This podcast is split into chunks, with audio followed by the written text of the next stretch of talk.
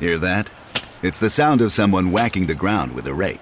Specifically, they're beating around the bush, which we've done enough of in this ad too, so let's get right to it. The new Moneymaker scratch off from the Ohio Lottery doesn't beat around the bush. Money Maker. Play the game and you could win money up to $2 million. With more than 88 million in prizes ranging from 50 to $500, Moneymaker cuts right to the cash. Lottery players are subject to Ohio laws and commission regulations. Play responsibly. This paid podcast was produced by Slate Studios in partnership with Spotify Studios. Today's episode of Showstopper is presented by Ball in the Family, an all-new show only on Facebook Watch. Head to facebook.com slash ball in the family to catch up and watch new episodes every Sunday. these stories were just so insane. I mean, these guys were more gnarly than any Motley Crue rock and roll people I've ever heard of. I mean, they're actually like going to jail for murder and all kinds of craziness. And I just love the music. From Spotify Studios, this is Showstopper, the podcast that takes you inside the playlist of your favorite TV shows and films. I'm your host, Xavier Jernigan head of shows and editorial for North America at Spotify. Today we're talking about Tales from the Tour Bus with the show's creator, Mike Judge. He's the guy who gave us Beavis and Butthead, King of the Hill, and Silicon Valley. Tales from the Tour Bus is an animated documentary series on Cinemax that recounts country music's most outrageous backstage stories. Each episode digs into one of outlaw country's most infamous, from Johnny Paycheck and Waylon Jennings to George Jones and Tammy Wynette. As they crisscrossed America, their lives on and off stage intertwined. Sometimes they wrote songs together, other times they tried to kill each other. It's the bandmates, wives, and roadies who live to tell their tales from the road. Yeah, people really opened up to us. Maybe because it's a cartoon. They, they think uh, no one will no one will get in trouble. He interviewed people on video, then animated them over top. I mean, I've had some people that you know didn't like the way they were drawn, but I can't blame them. You know, we have that disclaimer at the beginning, but we're not making anything up. The following show was about real people and events. However, due to the passage of time, and in some cases, indulgence in both controlled and illicit substances, details of some tales are a bit hazy. Everything is a story somebody told us. I mean, a lot of these old rednecks that age are really into Beavis and Butthead. So I think they felt comfortable telling stories to me that they might not have to uh, somebody who's coming in like a very polite person or something.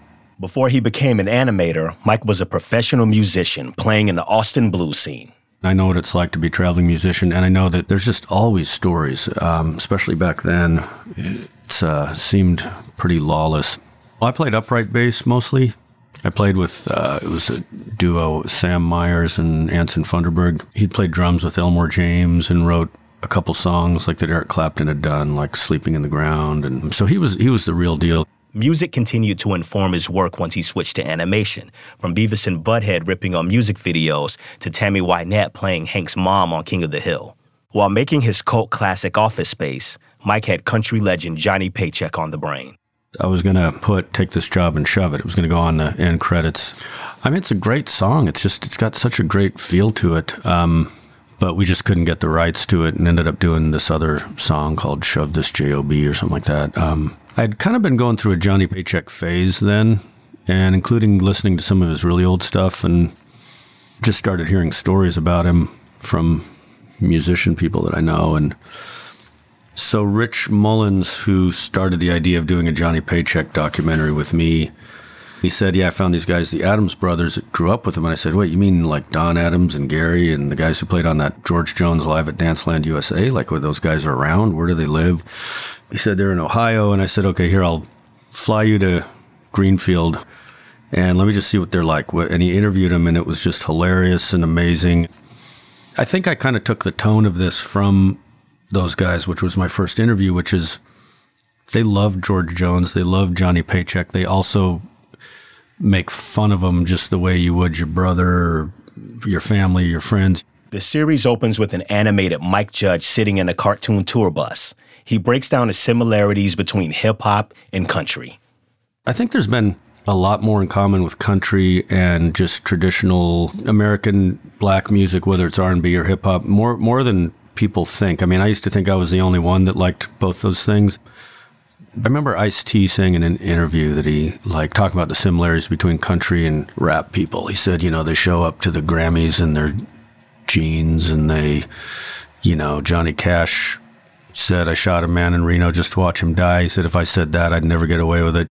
While the bad boys of rock, punk, and rap get celebrated, the equally wild history of country music remained untold. I thought, you know, PBS did these like the blues series and the jazz series, and no one's really done a country series in the way that I mean, a lot of the stuff that's been on the country music channel over the years, it's all very polite. And uh, now there's country songs about drinking again. There was a long time where there wasn't. It was just country got very polite in the 80s and through the 90s. It wasn't until until the aughts that it started getting back to drinking songs. Experimentation in the 70s, musical and otherwise, led to some interesting results. Country music had been Porter Wagoner, these kind of people with the nudie suits and the slicked back hair. And then suddenly it was this new thing that was sort of, it looked like rock and roll, but sounded like this great country. And all this crazy stuff from the hippies started occasionally becoming hits. And then the Rolling Stones started doing country the Beatles did a Buck Owens song. The Rolling Stones did a couple country songs and recorded in Muscle Shoals and and so all these people who really were country started going, well, let's try to play it our way more. In 1972, Willie Nelson was fed up with the Nashville machine. Intent on retiring, he moved to Austin. There, he found a melting pot of counterculture where hippies, bikers, and cowboys collided. This reinvigorated his spirit a lot of people talk about tolerance and Austin, the tolerance goes both ways. The hippies would tolerate the rednecks, and I think that kind of ushered in, well, what, what became the outlaw movement. So they were outlaws within the record industry, and then a lot of them also happened to be real outlaws with the law. Once he got to Austin, Willie told Waylon Jennings to come join the scene. Together, they created an album called Honky Tonk Heroes.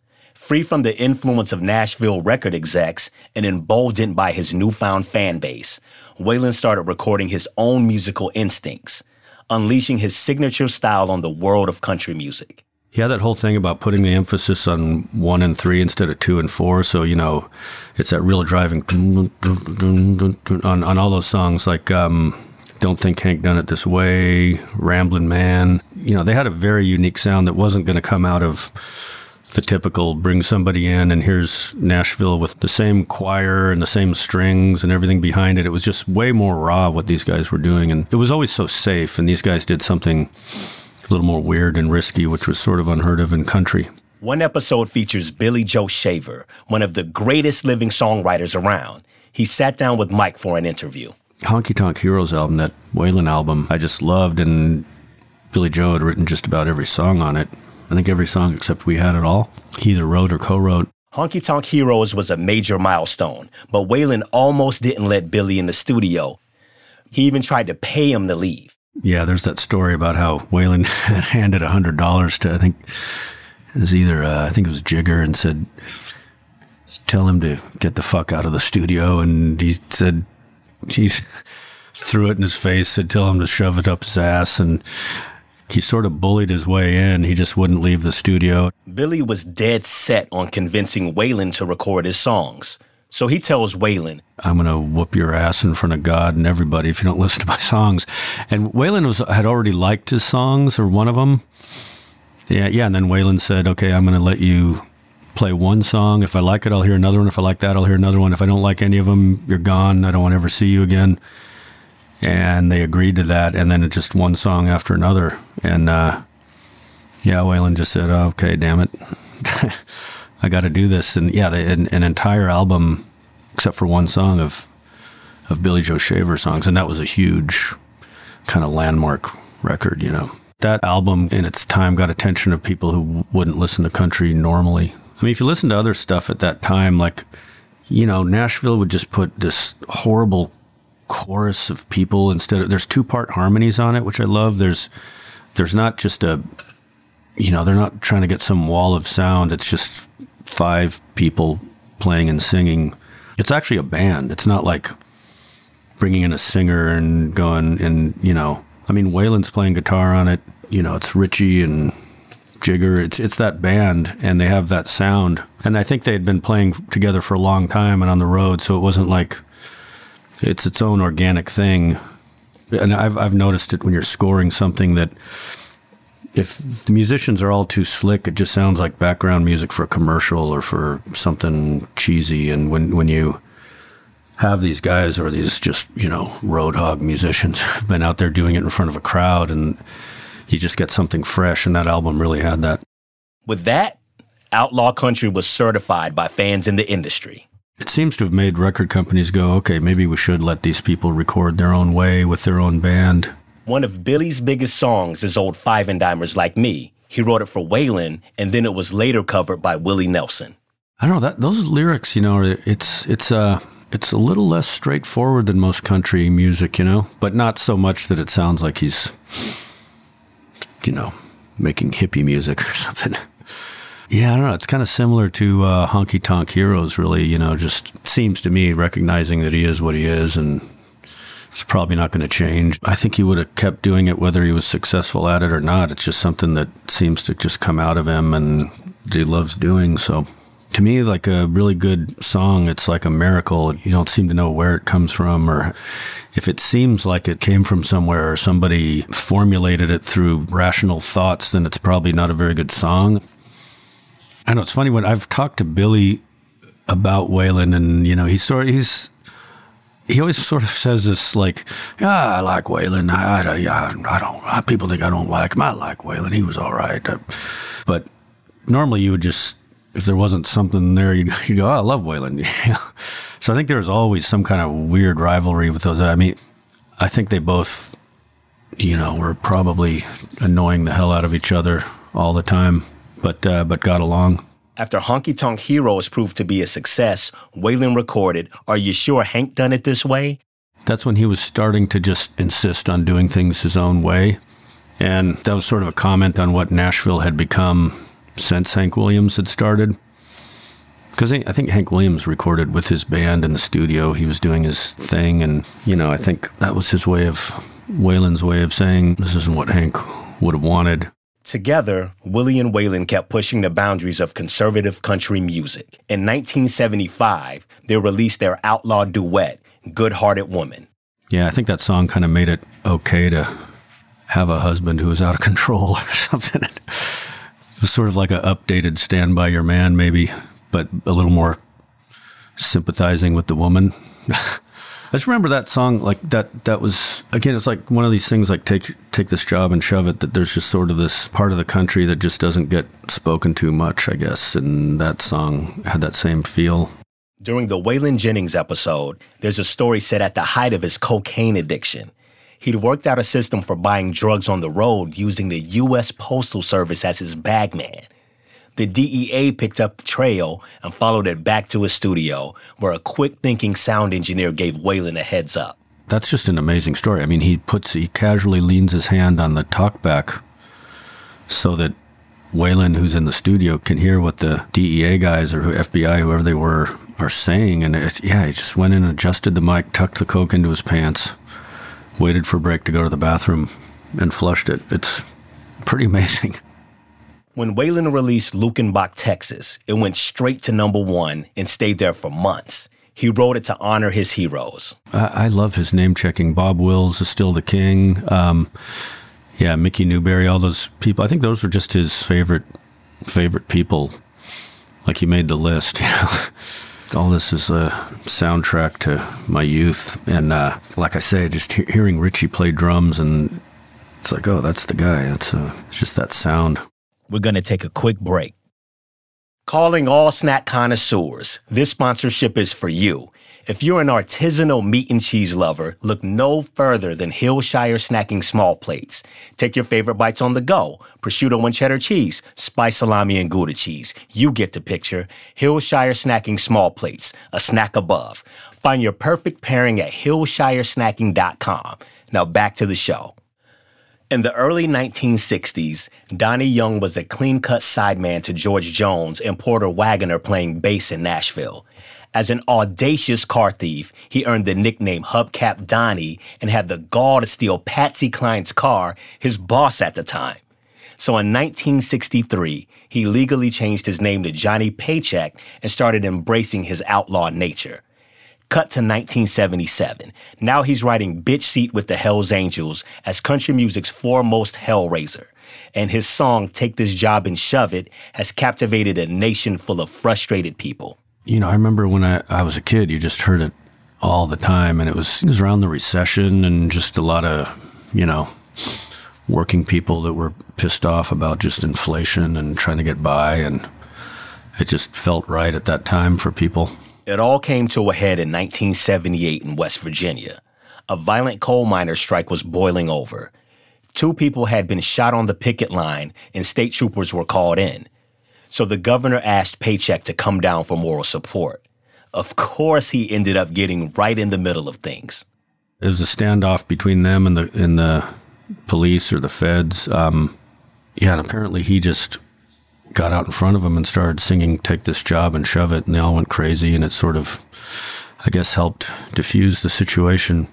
You know, gave them a voice. Like a lot, a lot of, uh, yeah, I think there's always that feeling that a lot of the people in the media don't speak for the working people. That they're all up in the you know, ivory tower or whatever, and uh, that was one of those moments. That, that song just really felt right to a lot of people. With hit records, legions of fans, and the protection of the Hells Angels, Paycheck felt untouchable until he had shot a guy in a bar over turtle soup.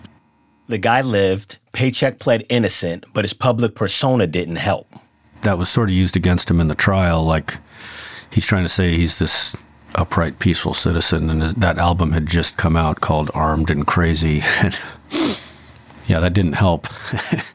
Mike talked to Paycheck's bandmate and lifelong friend Gary Adams about the scene in the courtroom. I mean, he went to the trial with him, saw him get sentenced, and Gary's just laughing. Everything's funny to him. He's here. The guy's about to go to jail for years, and Gary's telling the story, just laughing. He said, "Yeah," he said, "I'll be out in two weeks." Ha ha ha. you know, it's just it's just amazing to me. Everything is just absurd and funny to these guys. Gary Adams and his brothers played with everyone, and they have a lot of stories. We're talking about George Jones going into rehab, and, and he's saying, you know, said one of the things they did is they, they give you an IQ test. He said, how'd he do? He got a 62. Ha! Laughing about that. Everything's, it's, I don't know, it was really fun interviewing those guys. For years, Mike has wanted to make something about George Jones. Frank Sinatra called Jones the second greatest singer in the world. Many years ago, it was around 2000, I wanted to do a movie about George Jones, and I actually met with him a few times. When he finally warmed up to me, though, he was at his house. I don't know, somehow he decided I was okay, and um, he actually took me downstairs in his basement and showed me all these pictures I'd never seen before. Ray Charles had just died, and he was, I guess he was kind of close with Ray Charles. He had recorded with him. In this series, Mike wanted to show a different side of the man they called Mr. Country Music. So he featured a rare unplugged version of George's hit song, Take Me. It's really hard to find footage of George Jones, just him and his guitar, because there's usually just this overproduced track behind him, and sometimes it's good and sometimes it's not. But you know, I think if you can hear him like that, you can go, "Wow, this is this is really great." You know, this is this guy was had an amazing voice, and so I think I think you got to kind of see it in the right setting. I was sort of ho- hoping to do that a little bit with this, like present it in a way that people might change their minds about it. Yeah, his voice is just so great. It, I think that enabled him to get away with a lot. You know, I like when Gary Adams is uh, is talking about you know just no better teacher and his amazing voice. No one could match him, but he was such a prick when it you know. Of course, we can't talk about George without Tammy Wynette, his wife who stood by him through most of it. He had been sober for a while. There was no alcohol in the house. You know, they lived far enough away that you would have to drive to a liquor store. George wasn't about to walk in the heat. And um, so she had taken all the keys and just and hid them And so when she wasn't looking, he went and got on a riding lawnmower and, and went to the liquor store. He didn't he didn't even turn the blade off so that's it's just spewing rocks all over the place. And yeah, he went to the and then, and then they took the lawnmower keys and then he got a horse and went to the liquor store the next time. yeah, I think ultimately, you know, those two were really in love and uh, you know, he was just a just a bit of a maniac. Stand By Your Man was Tammy's most successful song. It crossed over and became a pop hit, cementing her superstar status. It's been covered by everyone from Patti Page to Wendy O. Williams and Lemmy from Motorhead. It's such a great song, and yeah, she wrote that. Yeah, it did. It did appear to be that it could be about George. I mean, for, for sure, she she stood by him through a lot, and then ultimately, the last straw was him pulling a gun out and shooting up the house, which I think he denies, but no, there's no way that didn't happen. After dozens of hit songs together, the first couple of country music split. Fans felt betrayed. They blamed Tammy for not standing by long enough. Yeah, she got a lot of death threats and a lot of weird things happened um, that were probably related to that. And, uh, you know, I mean, back then it was, I think people didn't know a lot of the facts and just you know, blamed her probably. Um, but, uh, you know, she went on to have a good career. And then they started recording together again.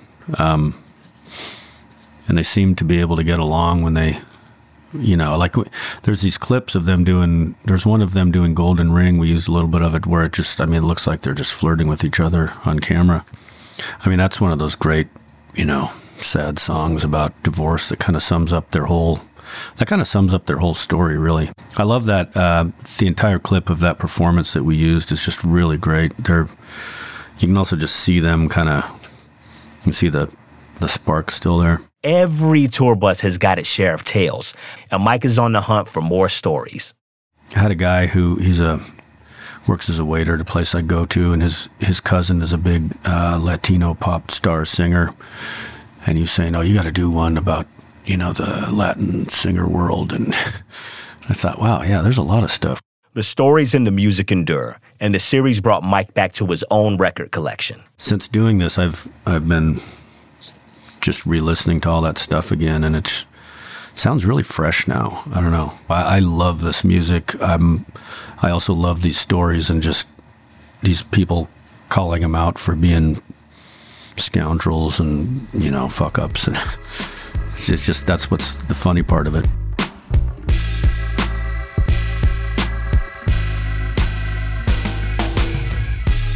Thank you for listening to Showstopper. To hear the music featured in this episode and more, check out the Country Icons playlist only on Spotify. Showstopper is produced by Spotify Studios in collaboration with Slate Studios with production by Fannie Co.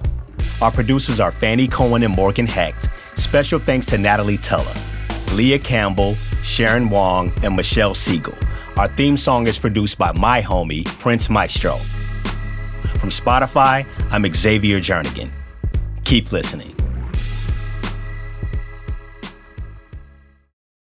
Today's episode of Showstopper is presented by the Army National Guard. Discover how you can make a difference in your community and country by visiting goarmy.com slash army guard and discover more episodes of Showstopper only on Spotify.